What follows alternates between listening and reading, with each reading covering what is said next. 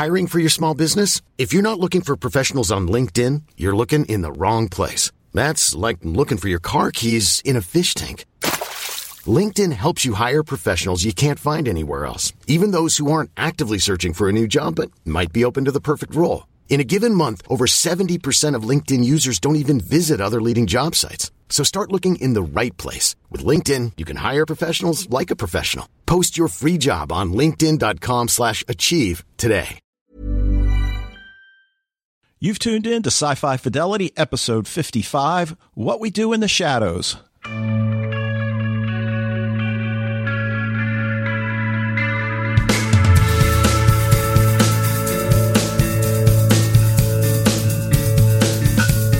right, welcome back, everybody. It's Mike and Dave with you here with another episode of Sci Fi Fidelity. And this one is off the beaten path for sure, but it's definitely one that I knew I wanted to talk about as soon as I saw that it was on FX's schedule.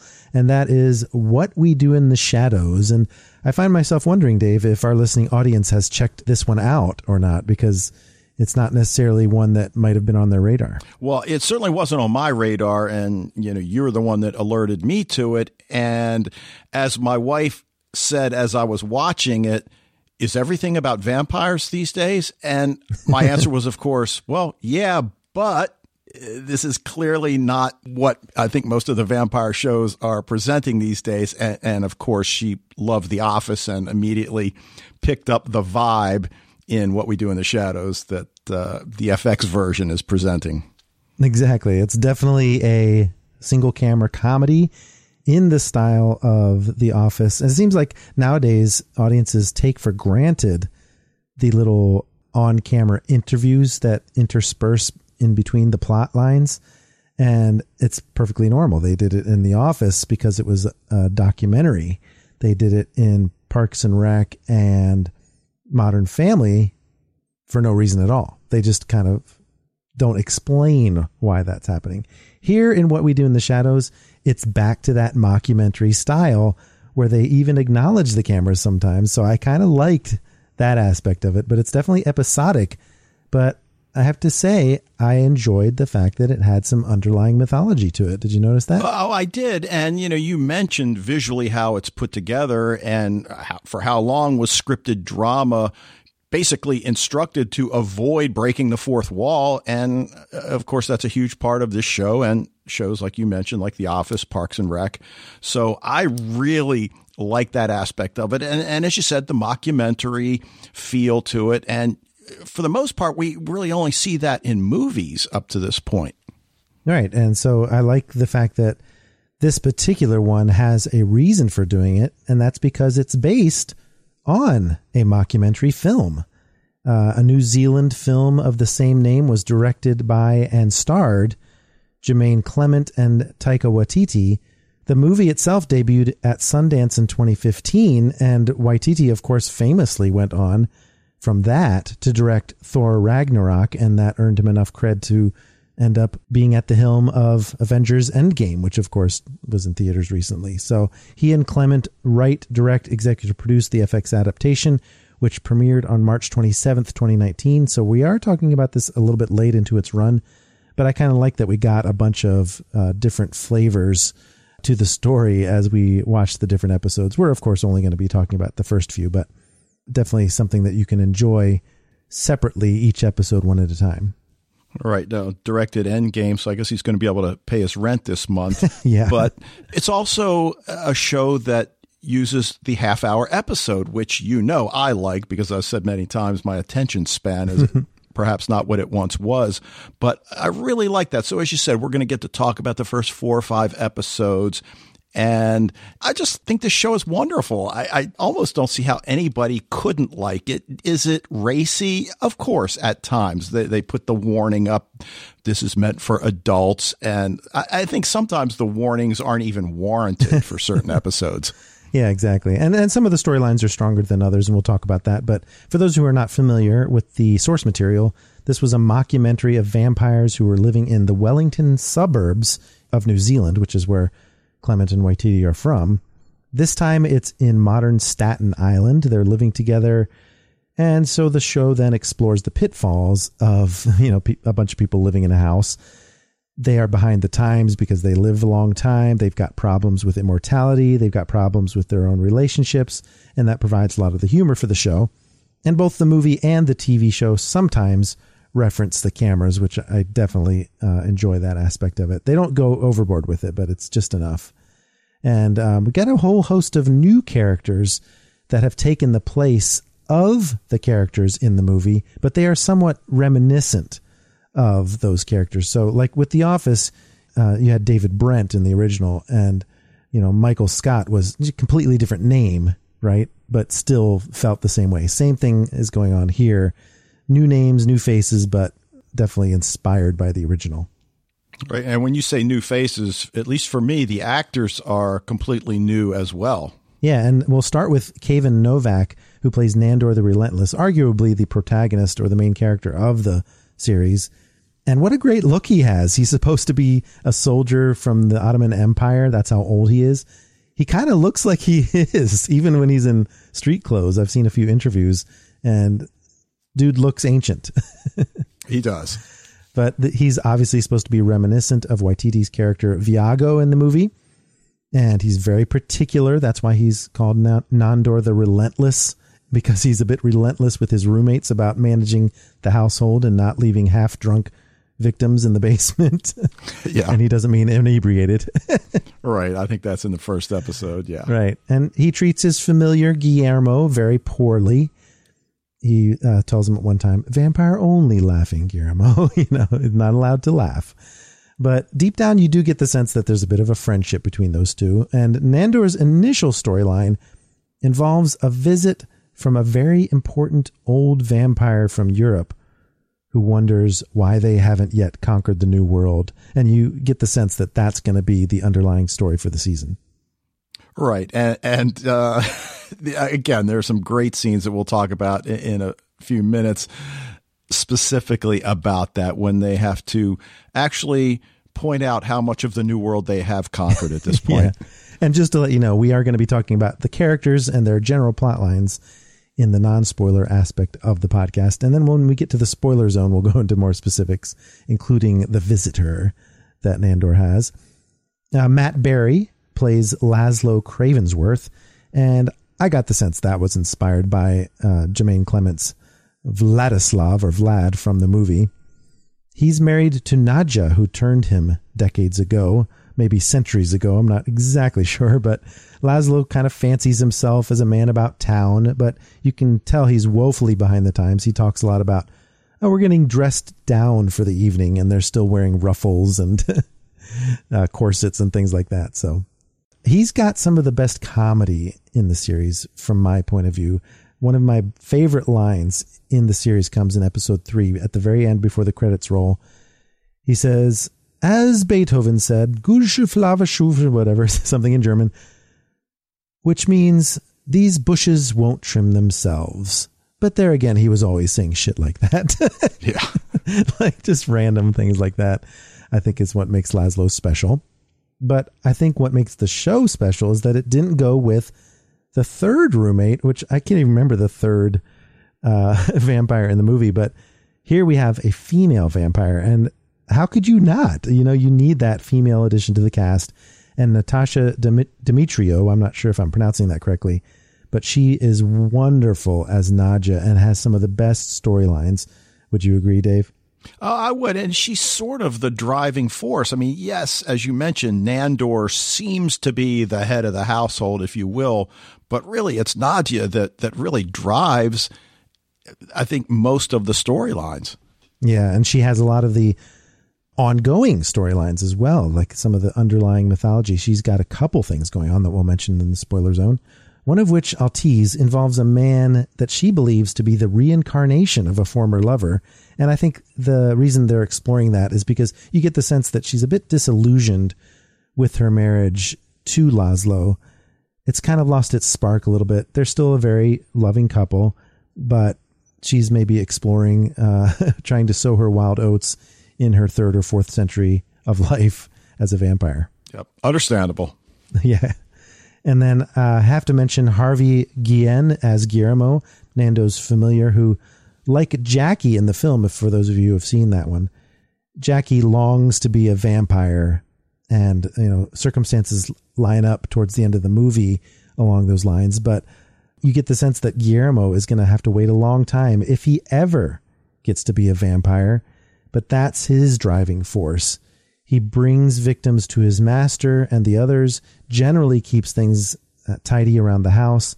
But he served Nandor the Relentless for 10 years and feels that it's time. And uh, apparently, familiars don't usually serve that long before being gifted with immortality. So, is there any hope of him becoming a vampire? I'm not sure because, of course, that's such a pivotal part of his character. Maybe by the end of season one, I don't know. Or, or, I would think it has to happen at some point. Otherwise, you draw that out too long. Right. And I don't know if I've heard whether or not there is a season two that's been greenlit yet or not. I don't think so, but yeah, hopefully. Just so we can see this plot line alone, I think it would be enough an incentive. But yeah, Guillermo is great. He's definitely put upon a lot of sad humor about him, but just some great delivery of, of his lines. He's, of course, got the modern view and sometimes has to correct things for the vampires who don't understand how things work in the 21st century. But the one character that's a little bit outside the norm that I'm not sure what to think of yet is Mark Proksch as Colin Robinson, who is an energy vampire. You notice he has a very normal name, Colin Robinson. He's a day walking vampire because he's not one who feeds on blood, but rather he sucks the life out of people at a cubicle farm at his office and is often shunned or forgotten about in the household because he can drain vampires too, which I'm not sure how I feel about that because I feel like, sure, they can be kind of disdainful of him, but I don't know that he needs to be able to feed off his own roommates because it kind of says to me, why would he live there then? And why would they allow him to live there? But don't you get the sense that this character is supposed to allow the writers to do plot lines that might be similar to Parks and Recreation or The Office? Well, absolutely, because he's in that setting, as you mentioned. And then because he is so different, you have to wonder, and we haven't really found out yet, how did he even come to live in that same house with yeah. Nandor and the others? And then again, as you said, the fact that he can feed off of his roommates.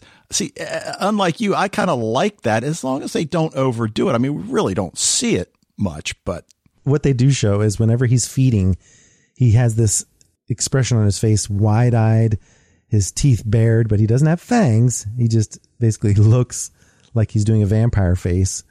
And that's how you know he's just fed off of somebody that was being bored to death by whatever mundane topic he chose to droll on and on about, which I guess is how he gets his energy from his victim. So interesting character, definitely rounds out the bunch and allows the show to explore a, a number of different plot lines and avenues. But let's go ahead and dive into the spoiler zone at this point because we do want to talk about some of the more specific plot lines, both the episodic ones and the underlying mythology. And we'll take a quick break and come back into the spoiler zone.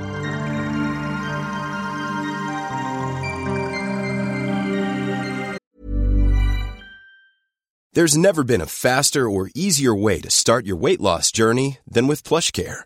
PlushCare accepts most insurance plans and gives you online access to board-certified physicians who can prescribe FDA-approved weight loss medications like Wegovy and Zepbound for those who qualify. Take charge of your health and speak with a board-certified physician about a weight loss plan that's right for you. Get started today at plushcare.com slash weight loss. That's plushcare.com slash weight loss plushcare.com slash weight loss.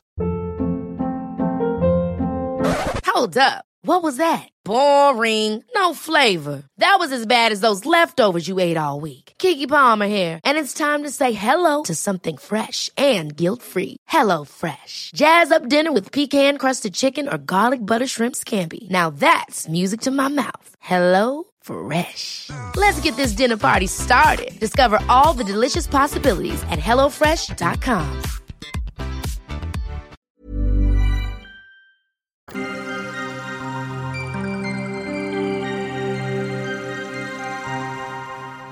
You are now entering the spoiler zone.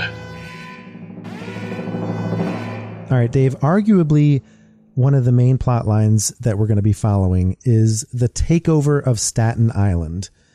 Because I mentioned that Nandor had a very special visitor and received a letter that he was coming, and that's Baron Afanas, an old vampire from Europe that, you know, has lived probably millennia and is delivered to Staten Island in a coffin and has some very specific guidelines for what they need to do moving forward instead of just living in a house in New York.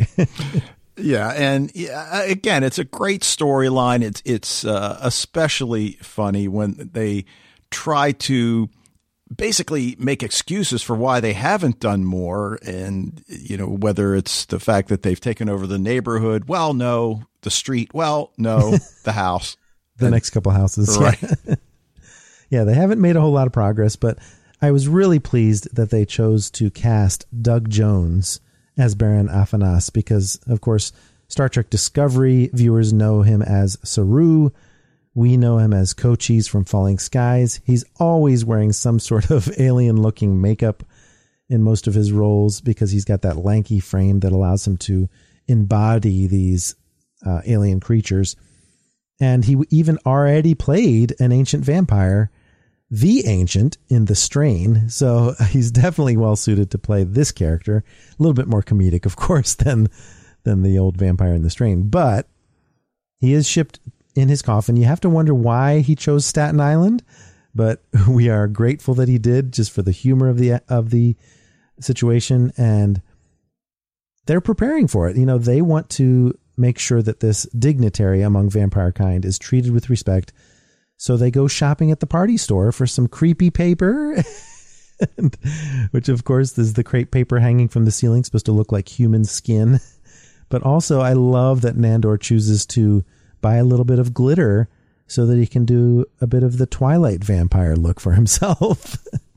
Yeah, and you gotta love the Virgin angle, and and of course, as you mentioned, that's Guillermo's job. I mean, wh- what did you think about his decision about where to find virgins? Yes, indeed. He had to go after the LARPers, the live action role players who would do mock battles out in the campus square, the quad, if you will. and yeah, they actually choose the virgins and don't end up drinking them, I don't think.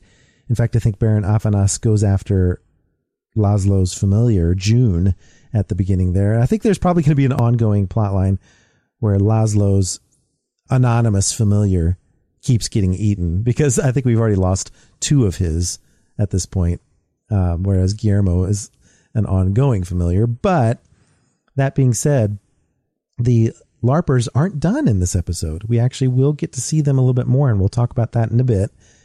I also just like that they have such a problem cleaning up the place. First, they want to have the uh, ceremony in the basement to open up the coffin of the Baron.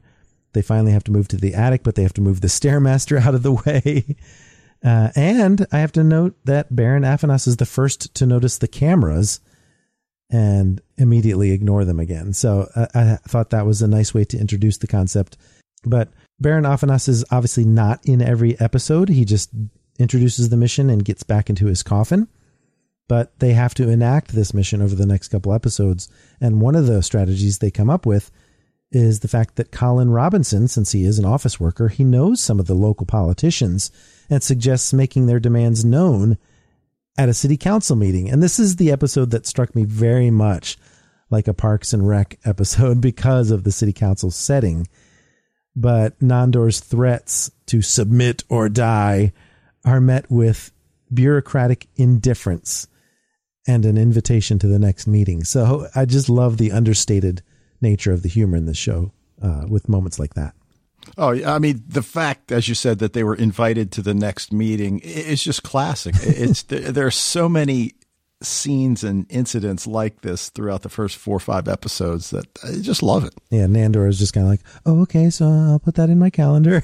you know, so obviously it's clear why they haven't achieved dominance over the New World, but that's a cool plot line that they go after because Laszlo tries to influence the board chairperson Barbara Lazaro by ridding her of a neighborhood full of raccoons. That doesn't go so well. Kind of is well because of how far he takes it. yeah, piles of raccoons on her doorstep. But Nandor goes after a different strategy. He says, why not encourage her rival to the chairmanship by charming him? But the guy ends up ranting and raving at the next meeting, much to the delight of Colin Robinson, who probably is feeding off of every last bit of despair. But, you know, that kind of gives you the flavor for the kind of failure they're going to encounter, but they're just going to have to keep trying. And in fact, by episode four, the group is appealing to the Manhattan vampires led by Simon the Devious. You know, they have more vampires at their disposal in the big city, but internal rivalries within the vampire world, especially over this cursed hat made from witch skin that Laszlo wears, a great little uh, plot device you know, that prevents any progress because they're always going to be at each other's throats, no pun intended. right. And it also establishes the fact that our group of vampires is pretty far down the pecking order. Yeah. But even the Manhattan vampires are faintly ridiculous. In fact, I think they end up blowing up their own nightclub with some flaming arrows at one point. So, uh, not the old world vampires that Baron Afanas was counting on taking over the New World. They definitely have been influenced by the culture in America. And of course, uh, that's what provides most of the humor for that as well. But one of the things I find the most intriguing, which isn't necessarily humorous, although it has humorous aspects to it, and that's Nadja's secrets. And she has more than one. So you mentioned the LARPers, and one of those LARPers that comes to the house is a girl named Jenna, who's a slightly overweight, shy girl who's often overlooked even within her own group of nerds. So at one point, you know, she's kind of being put upon and not being treated very well by the group. And she mentions that she has a boyfriend online that doesn't treat her very well.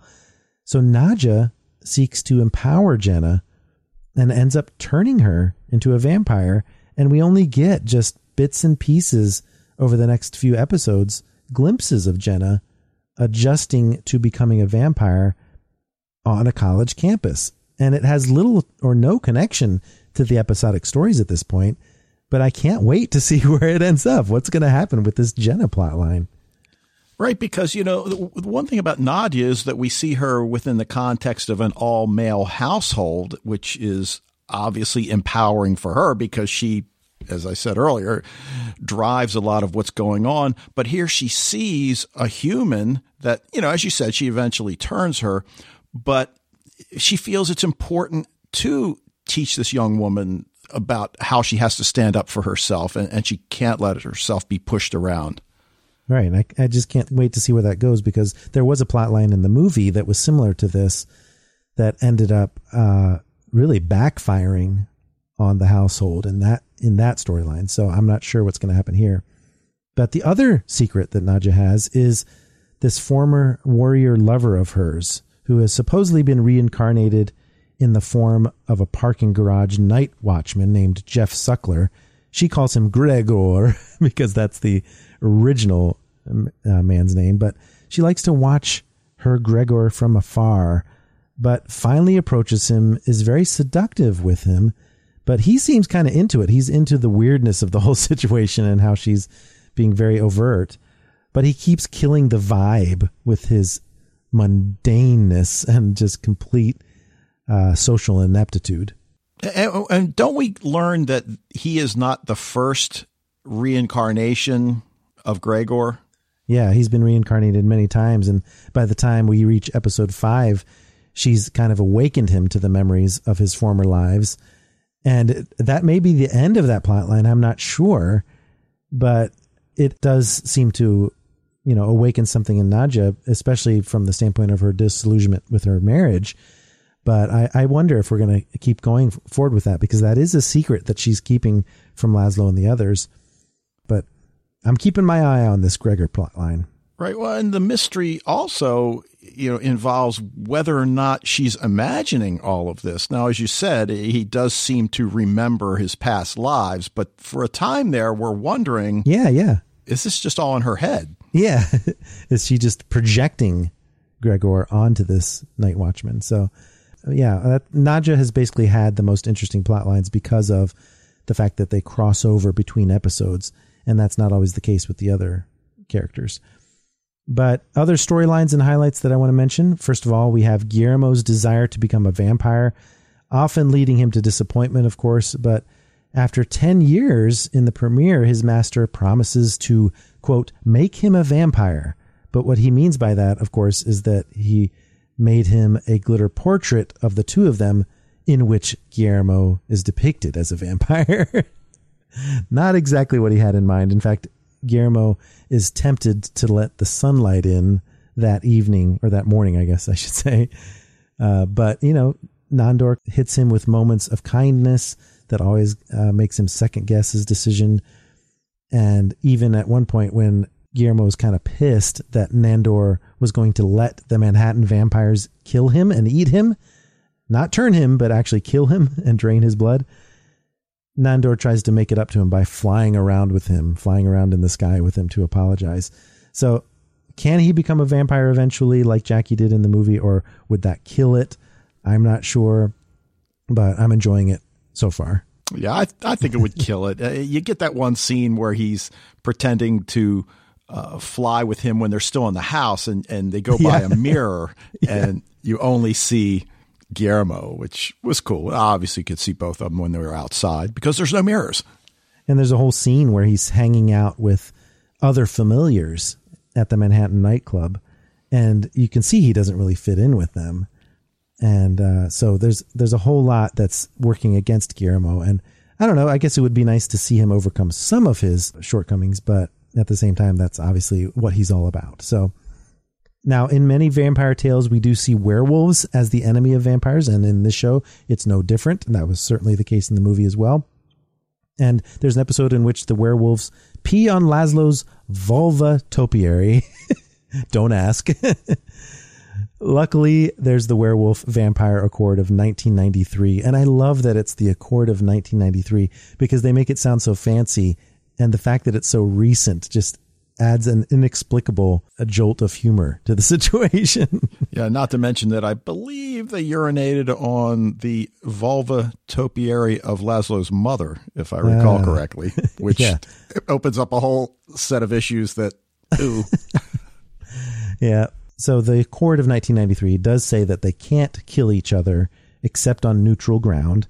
So they go to a roof of an old circuit city, as one does for vampires and werewolves and of course, the battle is kind of a little bit ridiculous. The werewolves are fairly inept. They're supposed to be able to heal quickly, but it doesn't really happen very quickly at all. And although the werewolves are supposedly defeated by means of a squeaky toy thrown off the side of the building, in which the opponent can't help but pursue it like a dog. I'm wondering if the werewolf and vampire dynamic is going to be played with in the future. I think it will, especially since there seemed to be something going on between the werewolves and Guillermo, and I can't help but wonder maybe that's how he'll get out of his dilemma. Maybe he'll become a vampire, and that will be a new dynamic for them to explore. But I'm sure we haven't seen the last of the werewolves. Yeah, I wouldn't think so. And that does seem to be something that's cropping up in a lot of these shows uh, vampires, demons, witches, werewolves, different combinations of the above. Exactly and having rivalries between the groups. So Colin Robinson is another character that needs a little bit of highlighting because he does have an episode in which he has a love affair with an emotional vampire who shows up in his office and they compete over resources in very humorous fashion where she's sucking everyone dry by telling them all about her woes and how her cat died and how her mother's in the hospital and she has a different kind of strategy than Colin does who just bores people to death. So that was a fun episode. Definitely had a very office like story arc, but I was kind of glad it was a one and done. But I have to say, overall, I love this series because it does go for the comedy. It does go for the single camera angle that we usually see in these types of shows, but it does make liberal use of special effects, perhaps even more so than the movie. And the bat transformations in particular are kind of impressive. Yeah, and, and that really is one of, for me, the funniest aspects of the first five episodes is when, I forget whether it's Nandor or Laszlo, turns into a bat and ends up getting captured by animal control. And then, of course, they've got to uh, initiate a mission to rescue him. Well, I'll turn into a dog. That way I can get into uh, the animal shelter. well, you didn't think they were going to put you in a cage too? Yeah, I, I, that was funny, but it kind of bothered me that wait, vampires can turn into dogs. Yeah, yeah. Minor Yeah. quibble, but um, you know, it's often used very mundanely. It's just they don't want to walk anywhere, so they use flight to get from place to place, just out of laziness. They use the charming spell against humans quite a bit, and I like that one. They even have minor aversions to crossed fingers at one point with Guillermo crossing his fingers and accidentally mentioning God occasionally, and he gets a hiss for his troubles. but yeah, a lot of things like vampire flight. You see pretty much everything that you would expect to see aversion to sunlight, all those things.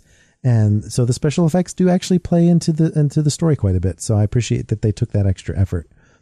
But it's a comedy at heart, and uh, if you're into that sort of thing, we've been warming up to sci-fi comedies lately. So why not supernatural comedies as well? Yeah, I, I think you'd be hard pressed to not think it's funny. Right, and and we only went up through episode five, episode six, and seven. I believe have aired by the time this podcast comes out. Uh, so the season is almost over, but half hour episodes you can easily get caught up. So we definitely recommend what we do in the shadows, and also check out the movie as well. You will not regret it. so what what do we got up next on the podcast, Dave? Something that's long overdue, perhaps some might say. All right, well, Mike, the next show that we are going to take a look at is Game of Thrones, the HBO juggernaut that is in the back half of its eighth and final season, and everything has come to a head. If you're not a fan of Game of Thrones, there are so many recap articles out there, recap videos. I believe you watched one that, Yes. that recapped the first seven seasons. So I desperately needed it. uh, this should be a lot of fun. Yes, and it's definitely wrapping up in style. And we have to talk about some of the reunions that go back to season one, some of the battle scenes that were pivotal. Because, you know, once you're going into your final season, all bets are off for pretty much every character. So I can't wait to talk about that one finally. I haven't talked about this show at all on this podcast in its three and a half years of existence. So it's about time. But that's going to be it for this episode of Sci Fi Fidelity. Keep the discussion going on social media. You can follow Den of Geek on Twitter and Facebook at Den of Geek US, and we are at Sci Fi Fidelity.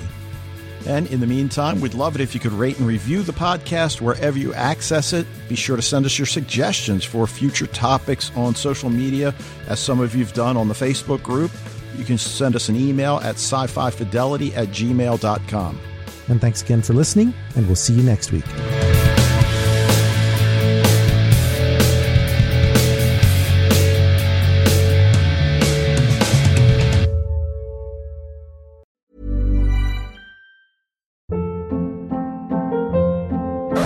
Hold up. What was that? Boring. No flavor. That was as bad as those leftovers you ate all week. Keke Palmer here, and it's time to say hello to something fresh and guilt-free. Hello Fresh. Jazz up dinner with pecan-crusted chicken or garlic butter shrimp scampi. Now that's music to my mouth. Hello Fresh. Let's get this dinner party started. Discover all the delicious possibilities at hellofresh.com.